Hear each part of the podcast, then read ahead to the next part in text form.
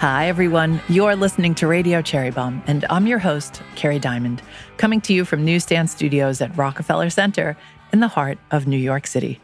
I'm the founder and editor of Cherry Bomb Magazine. Each week, I talk to the coolest culinary personalities around, the folks shaping and shaking up the food scene. For today's show, we are revisiting our #1 episode of 2022. It's my interview with Claire Saffitz, YouTube star, best-selling author, and one of the most beloved bakers around. Claire's first cookbook, Dessert Person, was published in 2020 and became an instant classic. She followed it up late last year with What's for Dessert, simple recipes for dessert people. Claire is funny and humble and incredibly talented, but as you're about to learn, it took her a little while to figure out her path in life. I think you'll be very inspired by Claire's story, so stay tuned. Are you in the world of food, drink, or hospitality and looking to build your professional network in the new year? Or maybe you just love food, folks. You should become an official Cherry Bomb member. Memberships are $40 per year and include a listing in the Cherry Bomb membership directory for you and your business, access to virtual meetings and networking sessions, special giveaways, and more. Head to cherrybomb.com to start your annual membership now. Our first virtual networking session of the new year is taking place January 12th, and we would love to see you there. Let's check in with today's guest. Claire Saffitz, welcome back to Radio Cherry Bomb. Thank you for having me. Thank you. It's so good to see you. You too. I feel like I see you a lot. I mean, you're on the cover of the magazine right now, so I feel like I see you on a daily basis, but it's very nice to see you in person. You too. Thank you for having me. And I've not been in the studio, which is so cool. Oh, good. Well, welcome to Rock Center. We love recording here, and our lobby just reopened. So One Rock Center, if any of you are walking through One Rockefeller, look for Newsstand Studios. We're right in there. Okay, let's jump right into this. You are working on your second cookbook. And you are almost done. I'm so close. I am like right in this stage where the like mental breakdown is imminent. I can feel it. So I recently turned in the recipe manuscript. So like all of the recipes, table of contents, edited, in order, chapter openers, all of that, which felt monumental and everything takes me way longer than I think it's going to. That is monumental. Give yourself some credit. I did. I gave myself like a half of a day off because then I had to turn right back around. Are there footnotes again?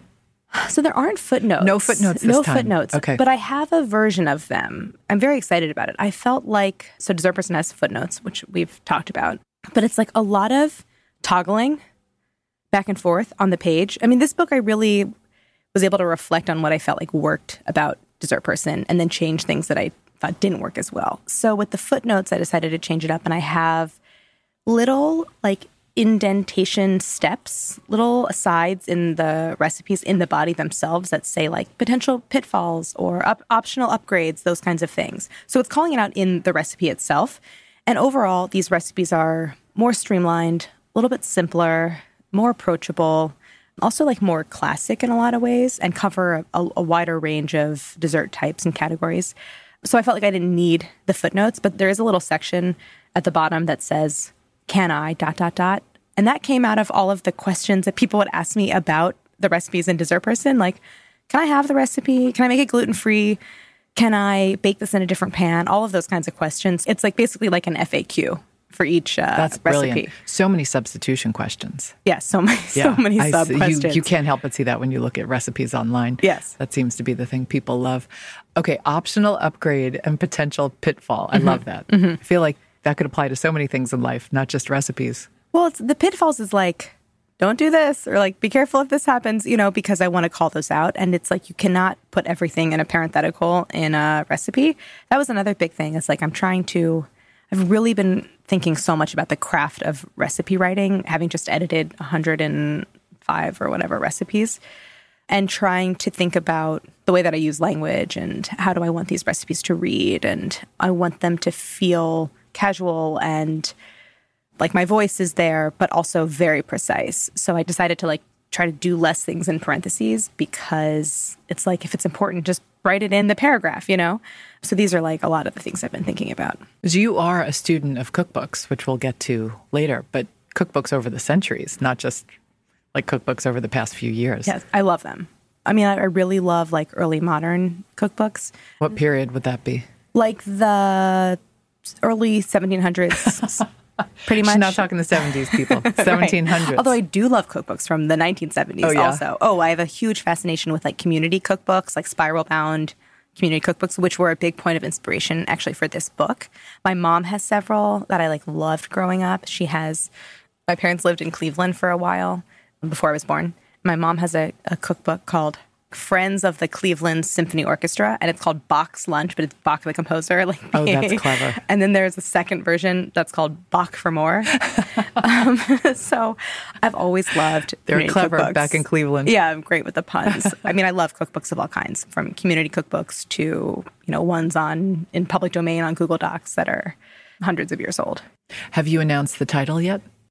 I've not announced the title yet because I don't know what it is yet. Oh, there's like contenders. So right now, the thing that I'm finishing is what they call the front matter, like the introduction and the other little sections that go at the front of the book. And I'm hoping that through writing, because like I get ideas when I write, so I'm hoping that just something happens, like a little spark where I write something. I'm like, that's it. Dessert Person's a tough one to follow up, title-wise. Yeah. Well, to me, it's like Dessert Person is so much more than just the title of that book. Because it's lifestyle. Like an identity. Yeah, and lifestyle. It's a way of speaking living. For myself. Right. Yeah. Like, that's who I am. That's how I go through life. I've wanted to incorporate that somehow into the second book. And I also feel like it's not a sequel at all. I mean, this is a standalone book. But I really feel like they complement each other and they kind of go together. So I want there to be a nod to that. I just don't know what it is yet. We eagerly await the announcement of the title. What would you say you learned about yourself working on the first book? Working on the first book, I really learned to trust my taste on the first one. I think that's where I really developed my own style, or I came to recognize what my style is. Because I spent so many years working in a magazine where it's sort of like, yes, you have ideas, but there is a story pitch and you're sort of fulfilling other editors' ideas or what is sort of standard for like the season or the issue or something. And this was when I could really decide like, no, I like this thing and I'm going to use it. And so I really, I think, solidified my like identity as a recipe developer in that book. I was like, however many years later, I think it came out year ago, not that long ago. But, but I worked on the recipes for a long time. Mm-hmm. And when I see it, I still feel like those are ideas that I'm like, that's a good idea. Like, I really like that recipe. I really learned my recipe process, but also my creative process, definitely. Great. Let's jump ahead and talk about the Cherry Bomb cover. First off, thank you so much for being on the cover. It's so much fun shooting you and all the cover girls. Carrie, I told you this, I think, multiple times, but it was like the best day of my life. It was so fun. I don't like really do still photography shoots. I do like video shoots. This was a shoot unlike anything I'd experienced where there was someone doing my hair, someone doing my nails, someone doing my makeup. They were all so fun and nice. Then Jen, the photographer, it was just like people standing around telling you that you look amazing and that you're so incredible. It was the biggest confidence booster I have ever experienced. Like, I seriously called my husband on the way out and I was like, this was so much fun. Like, everyone should be able to do this. So I loved it and was like, could not have enjoyed it more. So thank you. It was such a great day for us too. And all of you got along so well and everybody was so like excited to meet each other. Yeah. And that was the other huge part of it, was like the amazing company to be with these other bakers who I've admired and like followed their careers. And I felt super flattered and honored and like a real career high point. And Fanny Gerson brought donuts. She brought giant boxes of donuts for all of us. You have no idea how fast I ate that donut. I was done with that donut before I got to the first floor in the elevator from the fourth floor, I think. It was so good. And Victoria Granoff and the croquembouche. Okay, we have to talk about the croquembouche for a second because... So Victoria Granoff is a famous food stylist. She is legendary. She worked with the likes of Irving Penn back when he was alive. And we were so thrilled that she agreed to do this shoot. And we were tossing around some ideas. And we never really have complicated food on our covers. It's fashion-y or it's, an ice cream sundae. We've had great stuff, but we never attempted the kind of things that we did for this one. And so I said, I'm thinking about a croquembouche for Claire because it's just so festive and it's, the end of the year. And she's like, okay, and doesn't even blink, right? And then day of the shoot, it's clear I have never made a croquembouche because it was so hard. They're covered in caramel and, it was just... crazy. And then I remember you got there and you're like, I can't believe you all made a croquembouche. Yeah. Like, this is amazing. And then a few days later, I read your recipe all the way through to the bottom. And you basically were like, God bless the people who even tried to attempt making a croquembouche. Mm-hmm. Godspeed. And I was like, oh, wow, maybe I should have read this before I asked Victoria. You know, like, I'm not surprised that Victoria didn't bat an eye.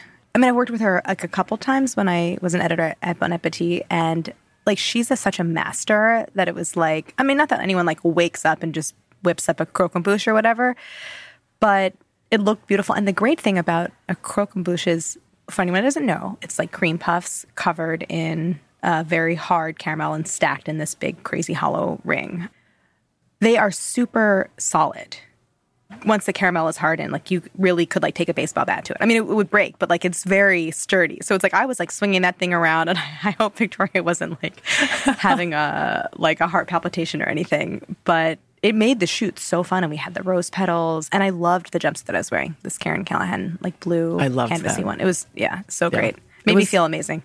I thought that was the spark of Victoria Granoff genius. The roses on the top and the rose petals. That was great. Yeah, so pretty. And like, very fun to play with, because where do the hands go, you know, when someone's taking your picture? Right. Well, thank you again. It was so much fun. And what also was fun was interviewing you for the cover story, because I thought I kind of knew a lot about you, and it turned out I really knew nothing about you, and what an interesting path you've had. And folks will hear what this path was over the next part of this interview. But I will confess that I just thought, okay, Claire's, you know, fabulous and successful, and she went to Harvard and probably had an easy path through life. It took you a while to find out what your true path and purpose was. Yeah. And I took a lot of inspiration from that. When I was newly out of college and had just moved to New York, no idea what I was doing, and I had like an internship, which then ended like not long after. Like, what am I going to do? I really meandered quite a bit. I temped for a while. I worked retail for a while. I really was like figuring things out. So I'm deeply, deeply sympathetic toward people at that stage in their life, in the kind of early mid-20s or even later, of like, I'm trying to figure this out. I was also someone that was used to like achieving, and that felt like I wasn't achieving.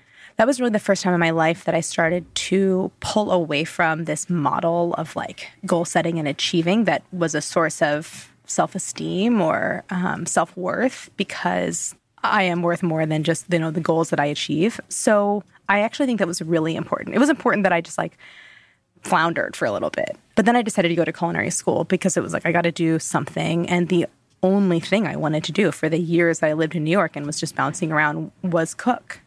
I maybe told you this during the interview, but my roommate used to come home and be like, oh, the good smells are coming from our apartment. So that was all I wanted to do all the time. And I was really serious about it. And I knew that it was not a passing interest. I knew like, this is something I find really fulfilling and sustaining.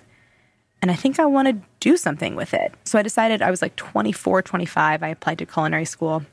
And initially I was going to stay in New York. Like, I'm not a native New Yorker. I'm from the Midwest. But I really feel like it's my home. Like, I love New York. So I was like, I'm going to stay here.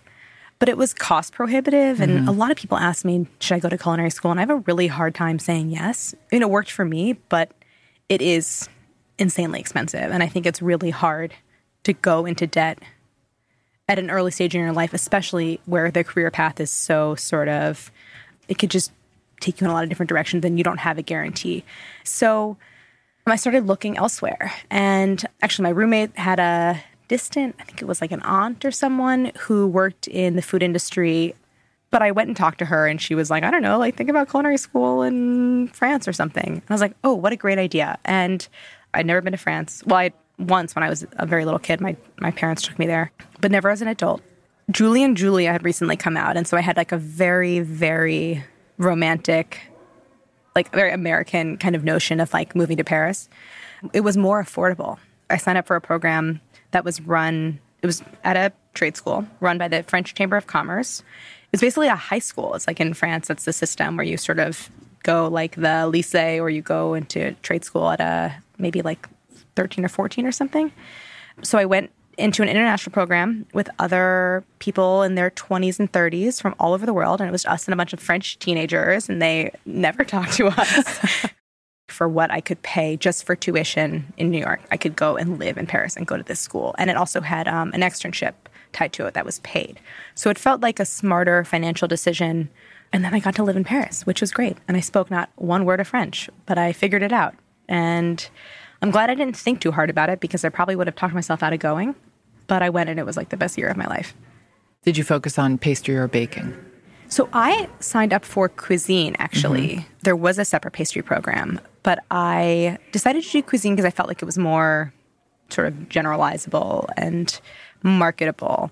But it also had a pastry component. So one day a week we did pastry, which is, of course, my favorite day.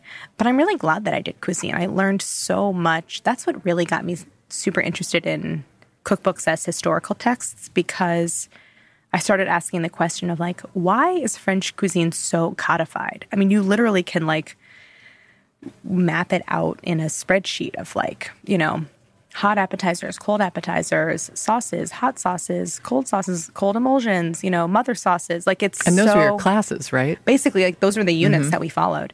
And it was like, there's obviously a historical reason for this, and I want to know what it is. So then I went to grad school and basically studied that. Tell us what it is.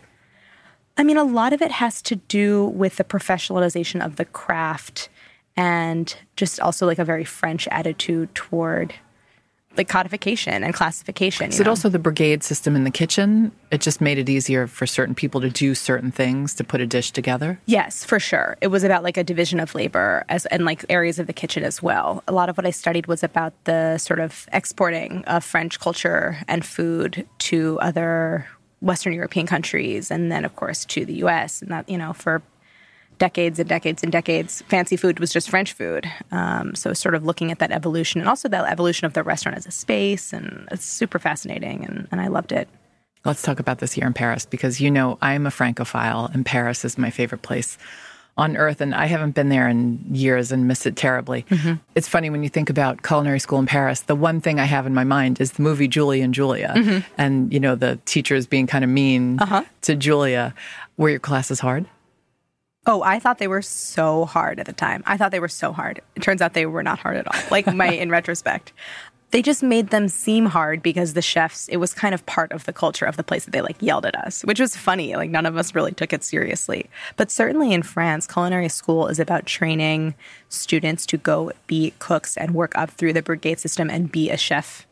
People use the term chef kind of loosely, but especially in France, like a chef is a title, is official position, and you are a manager. Like you run the kitchen. So, you know, the chef is cooking, but also like doing people's schedules and, you know, payroll and those kinds of things. So I was like, I'm not going to do that. I know that that's not what I want for myself. So I kind of took it all with a grain of salt, but like yelling about like go faster. And I was like, I'll go faster, but like not really going to be that important for me in my career. But it was actually like it was important to have that experience. So they were kind of mean, but like also kind of funny and like made fun of us. What was the culinary school? It was called Ferrandi, like École Grégorie Ferrandi, in the 6th. I mean, it was in like the best, such a great area. And I made friends with all my classmates because we were all, you know, foreigners in Paris. Yeah. And the course was taught in English, just to clarify. The French chefs knew we might be placed in French kitchen, so they like spoke to us a lot in French. So people are always like, "Oh, you speak French?" And I'm like, "No. Oh, absolutely not. I can get by in French, but I speak restaurant French. Like I could like write and read a recipe in French, and I know when it's not that hard to tell when someone's yelling at you to hurry up in French in a kitchen." So, and you did wind up working in a restaurant kitchen in Paris. Yes. Tell us about that experience. The program had a mandatory externship, and that was part of why I chose it. Was because I knew I didn't want to work in a restaurant as a career. I just knew that it was not a good fit for me. Explain that for people who think they might want to work in restaurants or do something food-related but aren't sure. I don't function well under high-pressure environments. I'd like to take my time. I like to be analytical. I just don't thrive under pressure. I totally get the personality that, like, loves that. I just don't have it. So I knew that that wasn't what I wanted for myself, but I wanted a taste of it. I almost just like wanted to confirm that I am right. This is not what I want to do. So I had a 3 or 4 month externship at the restaurant Spring, which is now closed in Paris. But the chef Daniel Rose has several other restaurants in Paris, but actually also now in New York. Right, Le Coucou. Yeah, it's one of his. Mm-hmm. But that was a major gig to get. For someone who wasn't sure she wanted to work in restaurants, you got placed right in the thick of it. Yeah, I mean, the school had certain restaurants that it worked with a lot. The term is stagiaire, like an intern, which is an official position. So I got paid, I had a contract. And one thing I should point out, because folks who are listening to this might be like, oh, of course Claire got to intern at Spring, but you didn't know anybody back then.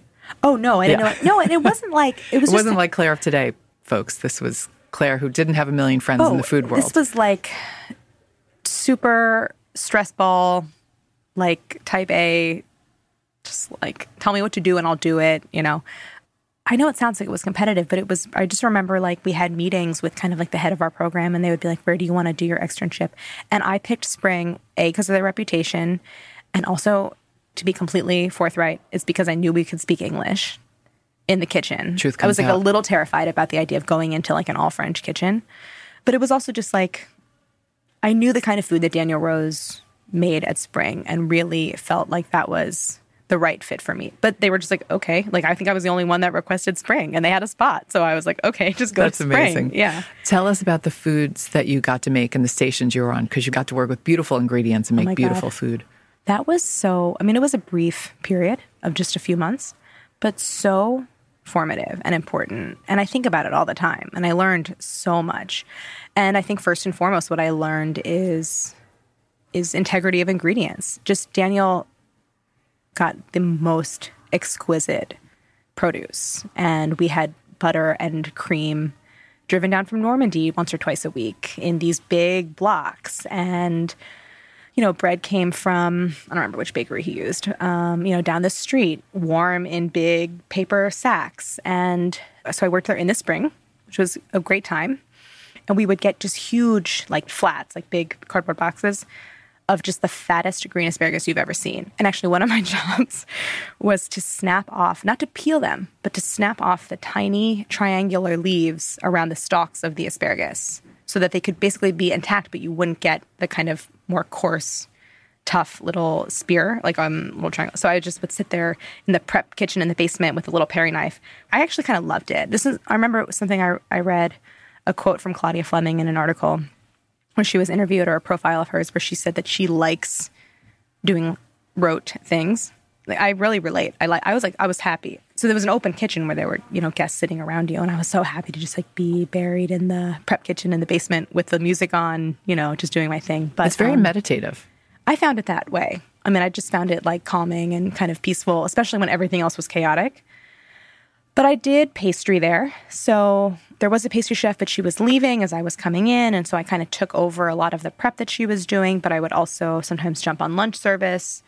And then I would jump on dinner service. I worked sort of two stations, although it was really one at a time, because I would first do what Daniel called the aperitif, which was just a sort of little series of bites at the beginning of the meal. So there'd be a fried oyster, there would be, or a raw oyster, or both.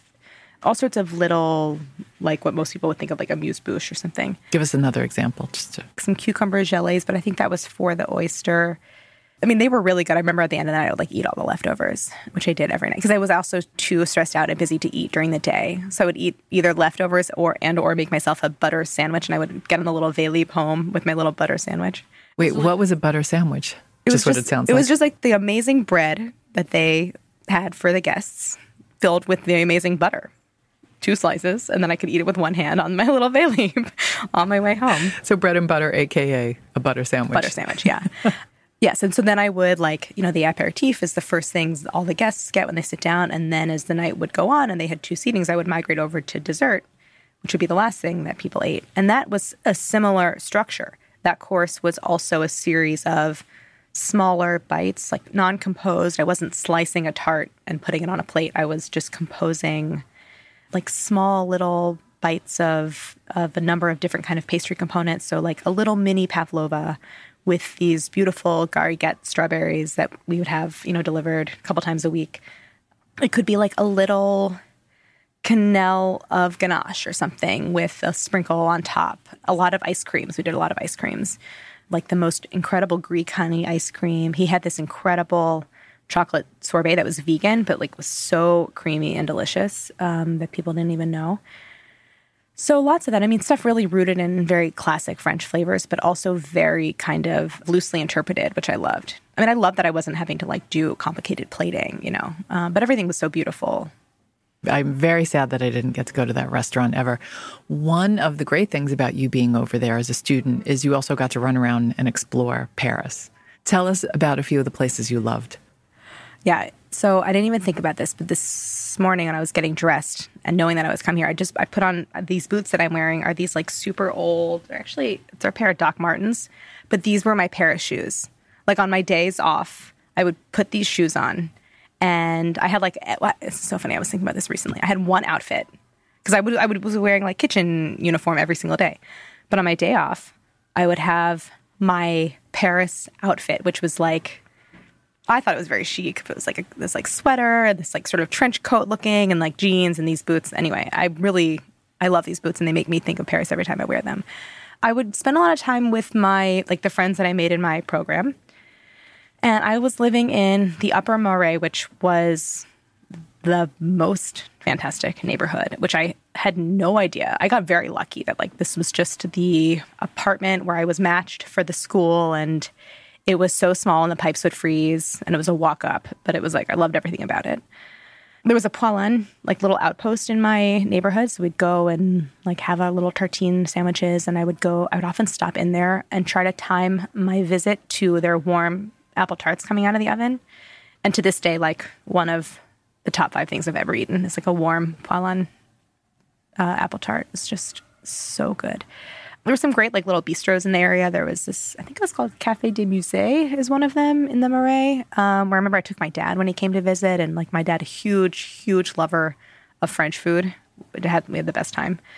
And then I hit up a lot of bakeries for sure, which are like going to a museum because everything is like in under a cloche. It's just like on display, you know, and then you're like, I'll have a tarte tatin, and they come out with it in its little box and stuff. So I felt like the best eating in Paris. I mean, it wasn't really a lot of restaurant eating, although I went to some of the more affordable spots like Frenchie that was sort of it's still so popular, but like really kind of gaining huge popularity. Rose Bakery, a number of like expat places too. Bones was very new then. So it was nice to be tapped into the other cooks at Spring and sort of talk about like, you know, I didn't know anyone, but we're like, oh, this person just opened up a restaurant or whatever. Go check that out. Do you think you'll ever live there again? You know, when I left, I was like, I'm coming back. I'm coming back. I'm going to live here. It was a long time ago. So well, your life's been a little bit of a whirlwind. Yeah. I mean, now like I'm married and I feel like you own 3 cats. And we have 3 cats, a couple chickens. Like it's, I knew okay. That as time went on, we need to talk about the chickens later. Yeah. I knew as time went on, it would get harder and harder, but I have not given up. It just might be like another, not in this period of my life, but maybe later. I mean, I mean, the dream is the Dorie Greenspan life, you know. That's the dream for a lot of us. Yeah. You just reminded me, I need to write back to Dorie about something, but no, Dorie is the best of both worlds. Yeah, New York. For sure. New York and or U.S. and Paris. Yeah. Exactly. She emailed me recently and was like, kisses from Paris. And I was just like, Dorie, sounds so wonderful. She's the best. She really is. So you're in Paris. You decide you're going to come back and go to graduate school. So we do need to flag that you are someone who obviously loves school. And you told me a funny anecdote from when you were younger. Your mother would actually have to tell you to stop doing homework and go watch television or go outside. That's true? That's true. And this is also something I've been thinking about recently because I love television. I love it. And I've been so hard at work on my book that I haven't been watching it, but like I miss it. Like I want it so bad. And I really think that was formed in childhood. I was a very like tightly wound kid and very into like, I really liked rules and I really liked following rules and like doing what was expected of me, which meant like achieving in school. And so I like never watched TV. And now as an adult, it just makes me into an adult that like wants to watch TV all the time because it signifies to me, I like have psychologized this whole thing. It means to me like a freedom or a relaxing or something. So Claire loves school. We've established that. You're in Paris. You decide you're going to come back, but go to graduate school. Yeah, I was applying for grad school while I was doing my culinary program because I still, as a young adult, most of my life had been school, and I liked it, and I was good at it, and I was like, I should just probably keep doing this. I also really loved the idea of a lifelong pursuit of learning, which is, I also realized, a very idealized way of looking at that. My dad was a professor, and so I had that model a little bit. I applied to grad school. I applied to PhD programs. I shared this with you before. I didn't get into any of them, and I got into the one master's program that I applied for, and I got a little bit of a scholarship. So I was like, okay, well, that was an easy decision. Did it throw you that you didn't get into the programs you wanted to get into? More of the long and winding road of Claire Saffitz? I think I was okay with it because I felt like I had a purpose, at least, and I was a little bit used to rejection from a couple of years of not being, of just wandering around New York being someone help me and give me a job. But I sort of was I don't know that I really wanted to go into a PhD program anyway. I just was maybe I think this is kind of what I should do. It was wonderful that I ended up going to a master's program because it was at McGill, it was in Canada. And that is a one-year program as opposed to the U.S. where it's usually 2. And that was so perfect. The 1 year, and then moving from Paris to Montreal was a neat transition. And I loved my program. I loved the professor that I worked with. Tell us what you studied. Yeah, I worked with Professor Brian Cowan, who does a lot of work around the intellectual history of food in the early modern era. And I was interested in that period and wanted to work with someone who, did stuff with food. And so I was in the history department, and I got to just read cookbooks as texts, which was so exciting and fun to me. And I still love reading them. And as I said, a lot of them are in the public domain, so you can go onto Google Books and look up, a cookbook from 1672. How do you do that for folks who are listening to the show and they're like, I want to see one of these cookbooks? What do you have to search for on Google? I think you have to know what you're looking for specifically, but if you Google cookbooks in the early modern era, you'll get all the titles. There were very famous ones. There were not that many. It was not a ubiquitous genre. And really, cookbooks started as instruction manuals written by professional cooks who worked for important noble families or royal families and wrote these books to tell other professional cooks how to do it, how to run a big fancy house and throw banquets and, make certain recipes. So they're fascinating. It's that's nothing like a cookbook that we know of today with all the steps written out. It'll say things like make a sweet crust, bake it in a low oven until this and, and top with a stiff meringue or something like that. There's such an assumed knowledge because it's not for a wide audience. I love being able to sort of find and pick up all of those little historical details and all of the recipes. So, and they're just super theatrical and hilarious. I wrote a paper about this whole passage in a cookbook where it talks about stuffing live crows and live frogs into pies so that they can be burst out, when you take them out onto the banquet table. Yikes. And then you build a stag and fill it with claret wine, and then you put an arrow through it so it looks like it's bleeding and the wine comes out, and then just to fill eggs with rose water so the ladies can throw it. I mean, it was a whole thing. That's fun. So, that's more fun than the live birds in the pie. It was all part of the same spread. So you do all of it. That was what I did in grad school. It was read stuff like that. Eggs filled with rose water. Okay. Do they blow out the egg part? Yes. Okay. Yes. I like that. All right. I could handle that. Did you and Natasha Pickowitz is also on one of the covers of the baking issue. Did you two know you had a Montreal moment in common? We figured that out pretty early on. So I actually ended up interviewing her. I do not know what year it was, but it was several years ago when I was still at Bon Appétit and she came on the podcast. And that's when we talked about it. So it's wonderful to share that connection. And I do see in her work, I see some of the little bits of Montreal in what she does, and everything that she does is beautiful and so creative and very Natasha. Yeah.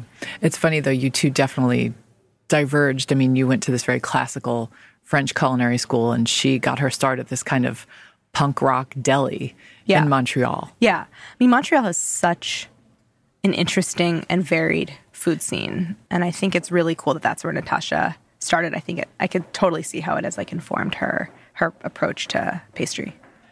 At some point, you decide in your head that you've got all these different interests, and maybe the answer is food media.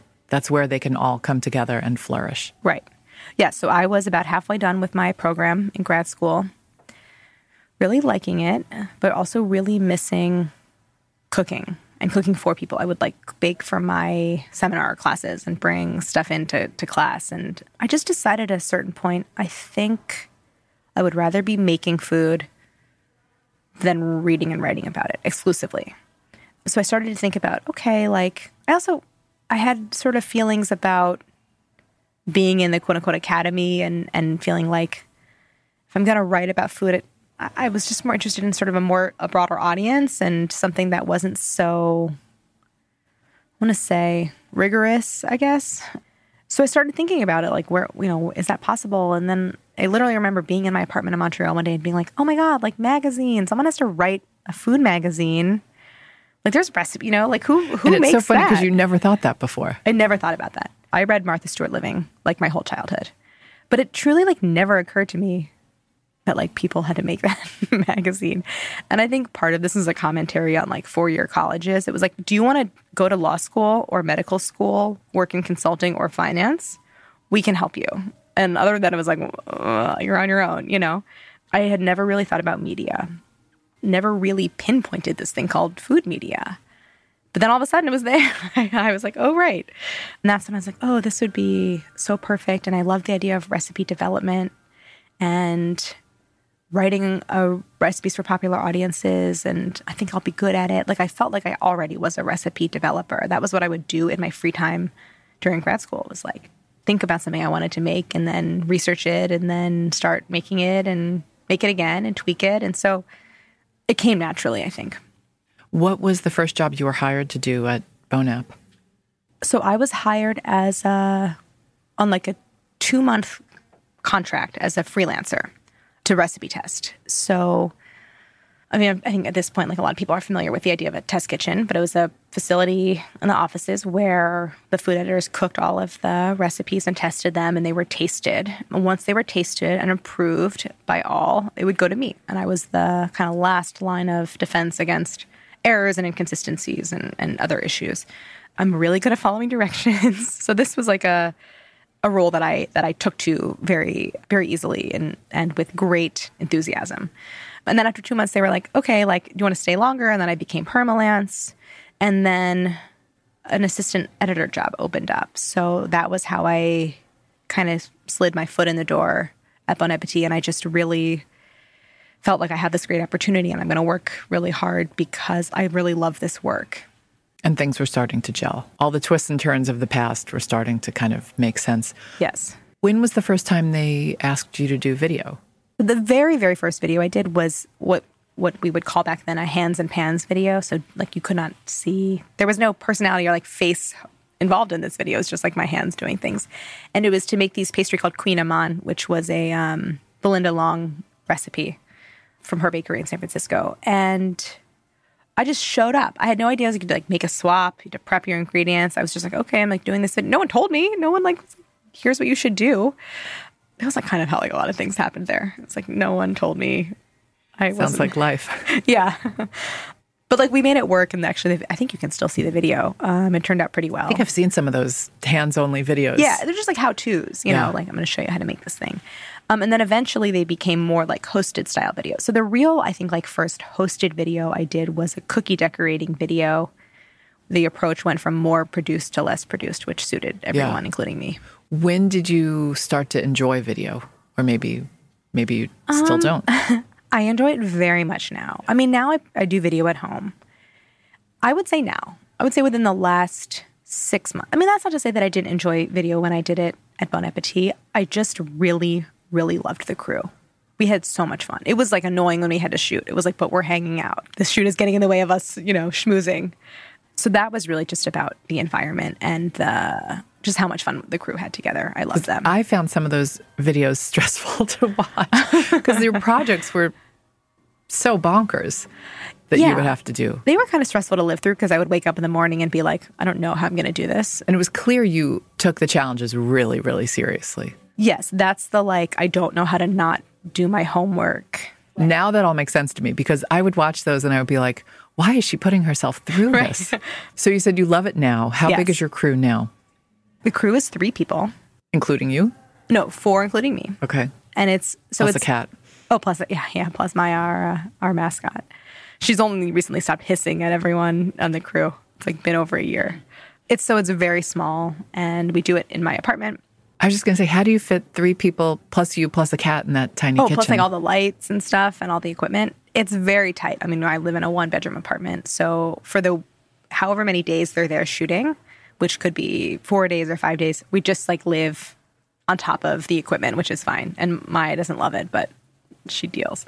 It's very fun. It is really just like hanging out with your friends and making something delicious. I love the crew. It's like 2 of them have kids, and so it's like I love sending them home with stuff, and then they come back the next day and they're like, oh, so-and-so loved the cake and, the cookie not so much or something. Your little critics. Right. Yes. How much prep work do you have to do? Because now we know also you don't wing anything.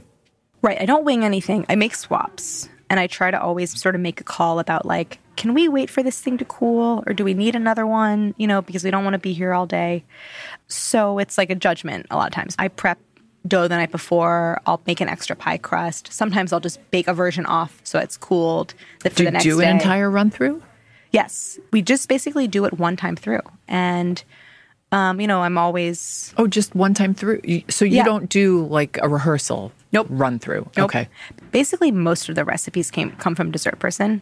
The run through was like testing it for the book. Right, yeah. Right. Although we've started to do more just like other recipes that I've kind of cobbled together, and those are the ones where I'm more nervous during those, because it's like we're doing this one time and I kind of haven't totally made it this way yet, but like I think it'll be fine, and it is fine, because they do seem very authentic. I don't feel like you've rehearsed it before. Right. I'm fortunate and also glad that what looks the most authentic is also the least amount of work for me. It's like we make 2 episodes a day. We tape one in the morning and we have lunch, and we do one in the afternoon. You do? Okay. Yeah. So it's like we pretty much just run through and have good editors, and Cal and Vinny, who are on cameras, like they're always in there getting the shot in the bowl, so that with a close up, so that there's lots of things.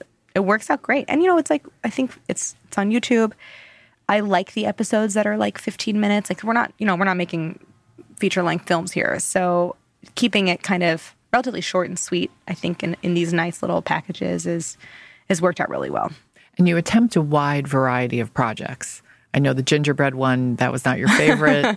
You've done chocolate chip cookie all the way. You did a croquembouche one, right? Yeah, I did that episode with my brother-in-law. He ate the croquembouche when I was testing it, and was like, this is the most incredible thing I've ever had. And he was like, I want to make one. But he'd never baked before. And I was like, oh, that would be funny if we did it together.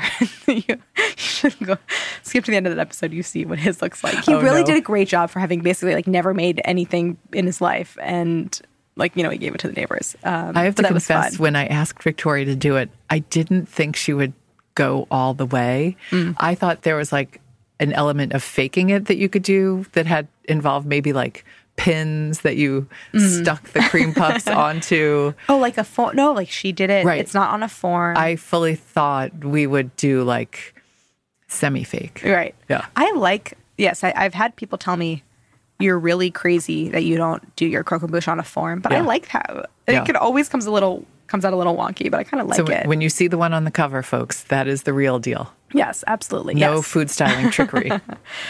We try to always do a variety, and we try to think about, like, what do people want to see made? So it's like a chocolate chip cookie, for sure. That's going to definitely be popular. But then also try to do stuff that's, like, a little weirder or a little unexpected. And it's super teaching-focused. That's really the point. It's like, I'm here to teach you how to make this thing if you want to make it, and just make it feel accessible. Is there a holy grail item you'd love to make on video? Oh, there are definitely layer cakes that we have not done, mostly because I'm just like, that's too much work. I was just thinking about this cake the other day. There's a preserved lemon meringue cake. So it's made with preserved lemon that you like blend with yogurt, and it goes into the cake, and then you split the layers. So you have like... So the salty preserved lemon. Yes. Yum. And it gives it that like minerally bitterness, but also very lemony flavor, which is, I love. And it really offsets, the sweetness. And then it's filled with lemon curd and covered in a meringue frosting and then torched. That is a project. We haven't done that. Yeah. So now you're on your own, essentially. Like, you are your own business, your own business manager. How has the transition been going from working for a company to now working for yourself? Yeah. I mean, in general, very good. I love having that control and that autonomy. That's so important to me. I really cannot imagine going back and working at a big company again. I love routine. Like, I loved showing up to an office every day. Paid vacation. Excellent healthcare, which, like, let me tell you, it's rough out there. So it's like, that's what you lose, is dealing with all of those things yourself. And I have sort of like officially been on my own since middle of 2018, but I still feel like I am very much trying to organize and run and establish the business part of it. It's like, I don't know anything about business, you know? Do you have a business team?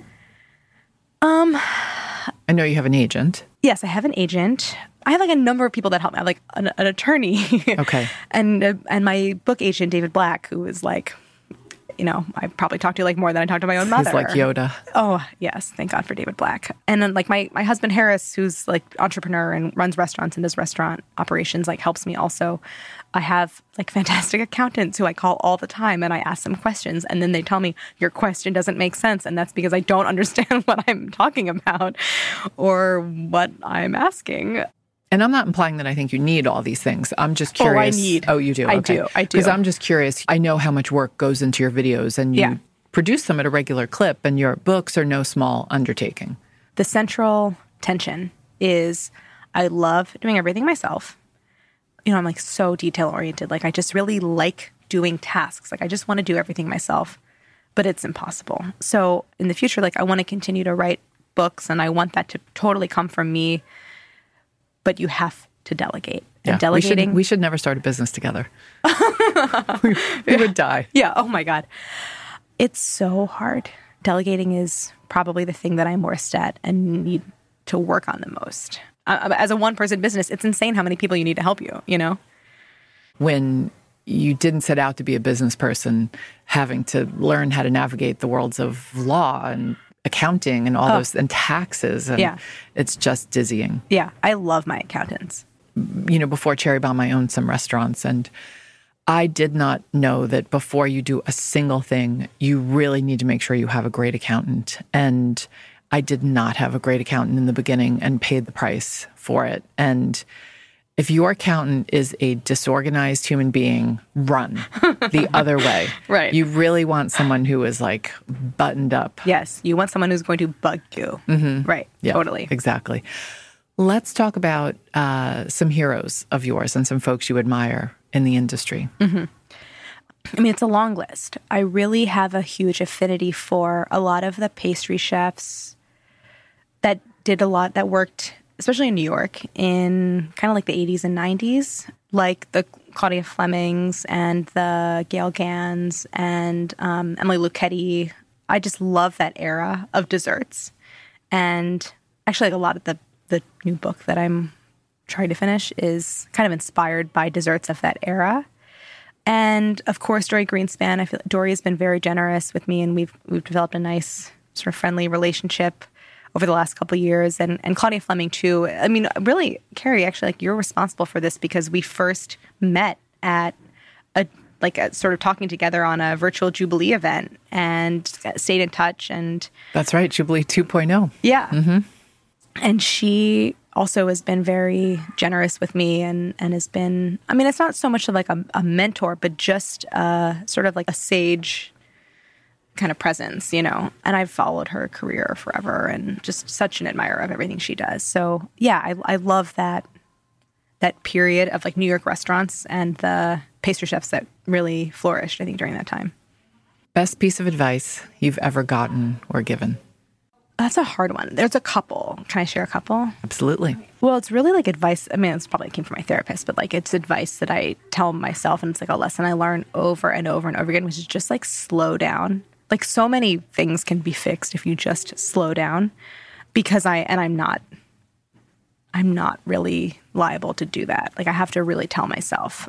It's not kind of like the clenched fist metaphor. If you're fist is clenched so tightly because, like, you are trying so hard to, like, get something done or accomplish something or do something. It's like you actually need to do the opposite and, like, relax a little bit.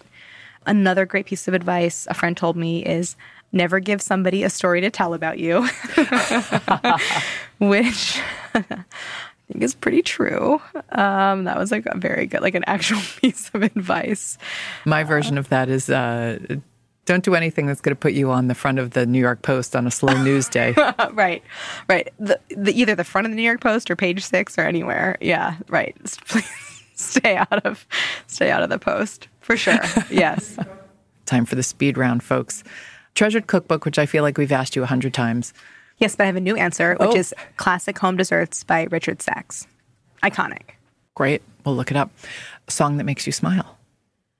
Well, I have to admit, the first thing that popped into my head was Tom Petty, "The Waiting," which is, like, perennially. I love Tom Petty, and, like, that's always a favorite song. And then I thought about Lizzo. So, which song? Well, I like her newest song, "Rumors," which is just, like, a fun anthem. Favorite kitchen tool? Small offset spatula. Footwear of choice in the kitchen. I know you have something very specific. Yeah, I prefer Dansko clogs. My go-to. Color? I have, like, such a variety that I really love. Got a little rainbow of Dansko. Yeah, but my favorite ones, I have, like, a shearling pair that are just really, they are very fluffy, and I love the way they look. You talked about TV earlier. What are you streaming? Oh. Not that you've had a lot of time. But. No, I currently am streaming nothing because, like, by the time I can turn on the TV, like, I cannot pay attention to anything. But recently I watched Squid Game because I was just like, maybe for once in my life, I should try to watch something when other people are watching it and not, like, 5 years later and then try to talk about it. I'm very excited to start Only Murders in the Building, and that's been on my list. So once the book is done, that's my treat. That's a cute one. Dream travel destination. Oh, I am dying to do, like, a American Southwest road trip. I have not really been in that part of the country very much, and it just looks so...